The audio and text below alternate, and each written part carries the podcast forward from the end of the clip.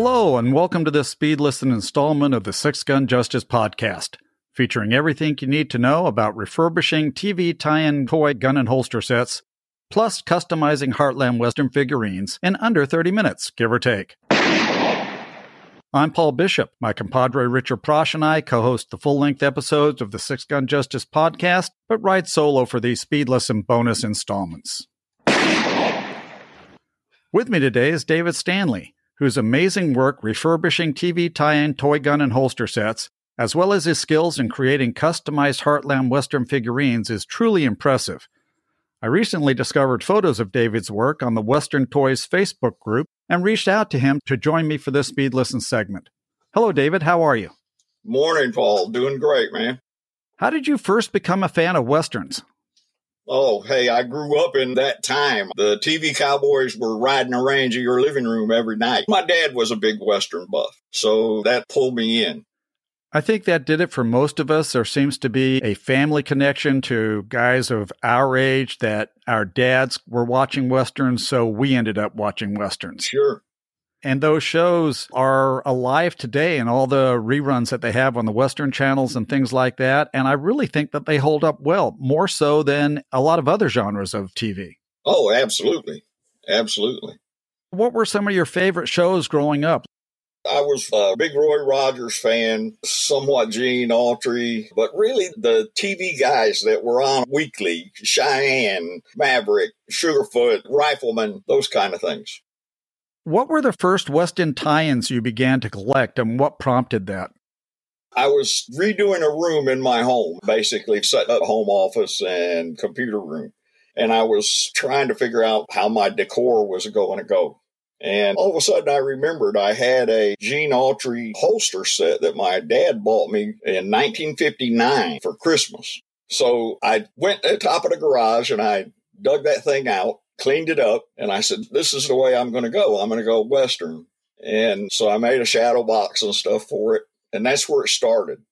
I had to do some cleanup on that. There were some parts I needed for the guns and this and that. And that got me into the eBay thing and searching online for vintage toys. You said I built a shadow box for it. So you had some skills going in. Was this part of your life growing up? Was it what you did for a living? Well, Where did the handyman stuff come from? Throughout my young life, I was pretty talented as far as the arts and crafts things go. Drawing, jewelry making, things like that. I took every art class I could get throughout high school and so on and so forth. But, you know, what I did for a living, I was an x ray technician, had nothing to do with it. And a lot of it is just, you know, being around my dad, what my dad taught me. And like I say, I think the arts and crafts thing, I just had a natural talent as an x ray technician, I would imagine that the hands on arts and craft stuff you were doing was a good release and a good addition to your life, enriched it. Absolutely. This is my therapy, man. I am in southeastern Kentucky near a little town called Pikeville, Kentucky. So you decided to decorate your man cave in a Western style, and you had this first Western Gene Autry holster with the guns. What made you realize that you could go online and start finding bits and pieces to fix the guns? Somebody turned me on to eBay. I because I had no idea. I knew there was an eBay, but I didn't know they had all the stuff that they have. It's a gigantic rabbit hole to fall down, isn't it? Oh yes. And once this thing started for me, and it started when I was doing the shadow box and the things for that Gene Autry set. I actually started the day that I brought them out of the top of the garage when I got that toy in my hand, it was like, wow, it all came back. Childhood, the things that you did, the memories that you have from those toys, phenomenal, or it was to me. I was a big Man from Uncle fan back in the day, and the ideal Man from Uncle toy gun was like the be all and end all for me. and it still evokes memories. Right. You were one of the guys, you had actually kept that holster all those years up in a box. You bring it out, you're looking at it. What needed to be done to that holster to begin with? It was in very good shape, but naturally, the leather over 40 years, 50 years is going to dry out. So I just conditioned the leather real good. I think what helped that set a lot is it's the ones that have the metal faces on them, the metal pockets. So just the back part of the pockets and the belt itself is leather. So I think that made a huge difference in the set surviving. But I cleaned it up good. Then I conditioned the leather. This was the very beginning for me. So I didn't know a whole lot about that. I never did any leather crafting prior to beginning collecting. I conditioned them with saddle soap and I used regular shoe polish on the black part of them and cleaned them up good. But it seemed to have worked. They're in a box hanging on my wall and they've been there ever since they came out of the top of the garage. It took me a couple of weeks to get everything together, get them cleaned up put in a shadow box and all that. But they've been there over 20 years. This is a 20 year effort of collecting and refurbishing. You're on eBay. What are you looking for when you began, and what are you looking for today? Is there a difference between the two? Oh, yeah. When I first started, I was more into the TV related cowboys and things like that. And I wasn't so interested in the older cast iron and those kind of things. And the really old cast irons right now, I'm still not interested in, but the cast iron Texans and the transition Texans and the long toms and American, those are things that I'm chasing today. And they're very expensive at this point in time. I wished I'd have bought them 20 years ago. They were expensive then, but not like they are now. Yes, as more and more people come to a hobby, obviously all those prices go up with the demand. But do you look for condition when you make a choice about buying something, or does that matter? You figure you can fix it up no matter what shape it's in? No, no, you do have to look at condition because a lot of times, especially with the holster, the leather will be so far gone. There's really nothing you can do with it other than replace it. And you don't put new material on an old piece because it makes the problem look worse. It draws more attention to the fact that the other stuff is old and raggedy looking. So you have to look for good condition stuff and stuff that you think that you can clean up and make look fairly even if you have to put new stuff in. Do you often look for two of the same things if you're looking for parts of one to go on parts of another? I haven't really done that because in most cases, if I need a part, just a piece of something, I can make it. I have over 200 original patterns. No kidding. I have the original leather and they've been backed with cardboard so that they don't fall apart. wow. In most cases, I can create a piece if I need a piece. The hardest thing is specific hardware. This guy that's reproducing things, we'll give him a little plug here. Charter Toy Repair, I think, is what he goes by on eBay. And he does guns, he does parts for guns, springs, he does all kinds of stuff. That's another thing that you got to watch when you're buying a gun. Ask them if the daggone thing fires and if it stays closed when it's fired. Because if it doesn't, you're going to have to replace that stuff. And if you don't know what you're doing, you get in there, it can get expensive quick. as well as real tricky. Yeah. Yeah. When you first started this 20 years ago, was there anybody else collecting these types of things or doing what you do? Oh, hundreds, probably thousands collecting. But as far as doing the repairs and the building the holster sets and stuff, there was a few guys online. Actually, what happened is I bought a set of holsters from a guy on eBay and they were part old and part new. He had the parts that were so bad they couldn't be fixed. He replaced with new and they were just really pretty. And at that time on eBay, you could get people's information and you could email them. You can't do that now. But I emailed him and me and him talked and exchanged some ideas and stuff. And he was actually the instrumental in getting me started in doing the holster sets. The guy's name was Vern Sandback. Vern has passed on now, but he was really great to me. Sent me patterns, sent me hardware, and didn't charge me for that stuff. That's the brotherhood right there, right? Absolutely. And I was amazed at the people in this hobby that are like that. There was another guy, Chuck Lehman. Vern put me in touch with him. And hey, that guy would tell me anything I asked him. If I was having a problem or issue, he was right there. I'd send him an email, and boom, he'd send me something right back. He told me how to do my patterns and what I needed to do my patterns and so on and so forth. When you're talking about patterns, are these things that you've made up yourself or things that came from the manufacturer?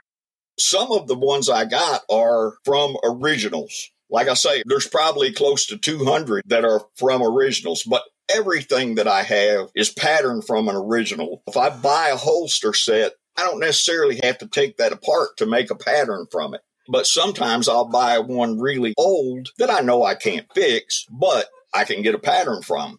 Because what I've seen of your work, the difference between what you start with and what the end product is, they look brand new. They're amazing. Thank you. Recently, I've been real fortunate. I bought a few things that were in fairly good condition. I did a couple of Hopalong Cassidy sets that the only thing I really had to do was put new hardware on, cleaned them up, and I replaced the main belt with something new. But the pockets themselves were in pretty good shape. So I didn't have to replace any of that. And it looked great. I just popped it on eBay and it sold really good. Matter of fact, I did two like that and I bought them really cheap. And it's a fun thing for me just to see how much better I can make them. The worst thing for me is I forget to take a before picture because I'm so hot into doing it. I want to do it. I want to take them apart and get started as soon as I get them. That's another thing for me. Once I start something, I'm consumed by it. I just got to get it done. Do you have collectors contact you and ask you to refurbish their items? Yes, I do. I don't do as much repair stuff as I do just making new stuff. The repair stuff is really tricky. I have guys contact me and they send me pictures and stuff and they say, Can you fix this? I can't really tell unless I have it in my hand. I can't tell what kind of condition that leather's in looking at that picture, really. It has to be a hands on thing. Yeah, because the leather can be really rotten in one place and look good in another place. And then your next situation is the old rivets in the originals, they used a split rivet all the time. And man, those things, they put them in with a machine and the ends of it curls and goes down in that leather. Over time, that metal and the chemicals that are in the leather when the leather was treated or cured, they don't mix very well. And you'll end up with all around your rivet, the leather will be completely rotten. And you try and take that rivet out and you're in serious trouble because you've got a big hole there things begin to fall apart just from the age and from the chemical reactions. And the thing is, the guy that sent that to you, he doesn't know that. So then he's saying, Man, you destroyed my stuff. Ooh, that's not good. You got to be careful. What I do, if the guy sends me some pictures and it looks like it's reasonably possible, I'll say, Send it to me. If I can do it, or if I think I can do it, I will. If I don't, I'm sending it right back. I'm not doing anything. That makes a good policy. Yeah, I have one older gentleman. I mean, he's 20 years older than me. He's 88 or 89, something like that in Tennessee. And I've done a whole bunch of stuff for him. Let's switch gears here a little bit because you also do these incredible custom Hartland figures. And to me, this is a whole different craftsman skill set. You've gone from refurbishing leather and reworking toy guns into literally sculpture. How did you come about finding the Hartland figures and what gave you the impetus to start trying to make the custom ones? I go to this toy gun show in Greensboro that a fellow named Don Raker does. He does it almost annually. There's been a few years we haven't had it, but I go there and I had been into collecting for several years and I stayed away from the Hartlands and, and I didn't have Hartlands as a kid, but there was a guy there. His name was Buzz Stetzer, I believe was his last name. And Buzz did customs and he refurbished Hartlands and done repaints and stuff like that. I had a Maverick gun and holster set and I wanted to do a shadow box for it. I had a Maverick picture and I had a Maverick coin. And the song on the TV show was Living on Jacks and Queens. So I had a little spread out of Jacks and Queens cards. So I had all of that in a shadow box, and I thought, man, I want one of those Hartland Maverick gunfighters to stick in the middle of that holster set in that shadow box. Buzz had a really nice one there, and he sold it to me. So that was the beginning of it when I got back home, it just kind of went from there. Right now, I believe I've got all the Hartland figures except Johnny McKay, and I won't pay the price for him. They do get expensive, don't they? Yeah, Johnny McKay is ridiculously high. The holy grail of the Hartland collectors. Yeah. How many custom Hartlands have you done? What's the process? Do you start with another Hartland figure or do you have to start from scratch? I always start with another figure. If a character comes to my mind that I want to do, then I start looking at the original Hartlands to see what's close as far as clothing, facial, because you want it to look like the person. To me, there's a lot of guys, they say they're doing a custom Hartland. What they've done is they've took an original Hartland and they've repainted it. What you do is completely different, though. You've got this Elvis figure from Flaming Star, and we put some photographs of that up on the blog, sixgunjustice.com, just to show folks what you do. And it looks like Elvis in Flaming Star. Exactly. That's a custom. If you're just repainting, that's a repaint. That's all fine and good, and it's your skill set. But it's not a custom figure. To me, it's not. I looked at one just the other day, and it looked really nice. Don't get me wrong. It said Chuck Connors series branded. And what he had done was taken original Hartland Chuck Connors rifleman and just repainted and put him on the Pinto horse like Chuck used in that show. Like I said, it looked really good, but to me, that's not a custom. It's simply a repaint to make it look like something else. You like to take figures that haven't been cast in any way and resculpt them. Exactly. Exactly. And in the case of the Elvis thing, I took the head off of another figurine and I molded it in a silicone mold. And then I poured the head in resin. Those pictures that I sent you in construction, if you look, you can see the body part is an original because it still has the paint and stuff on it but the head is all white because that was a head that I poured in a mold. So, like I'm saying, you look for a figure that is near what you want, and then you have to make it look like a character. If it takes putting a head on or changing a head, a lot of the Hopalong Cassidy, man, that's a Roy Rogers. when you put the eyebrows and stuff on, it looks like Hopalong Cassidy. I never thought the original Hartland Cheyenne looked like Clint because he had a nice square jawline and chin and stuff. That Hartland figure didn't have that strong chin, just didn't have that. So I did a facial sculpting on that, and I did a Josey Wales and a creature for Clint Eastwood that I did some sculpting on. And I did a couple from Lonesome Dove that I had to do some sculpting on to make it look like Tommy Lee and of course Robert Duvall. None of the Hartland figures are partially bald. And to me, that's the most important thing is to make it look like the character you are trying to create. If it doesn't visually look like that character, then you did not create a custom. David, thank you so much for spending your time with me here today. I really appreciate your skill and your friendship.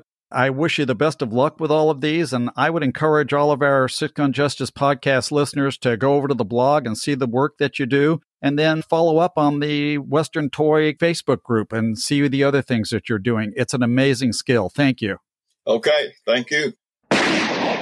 Thanks for listening. Be sure to check out the Six Gun Justice website at sixgunjustice.com for information on prior Six Gun Justice conversations, Six Gun Justice speed listens, and full length episodes of the Six Gun Justice podcast, along with regularly updated book reviews, articles, and interviews covering all aspects of the Western genre.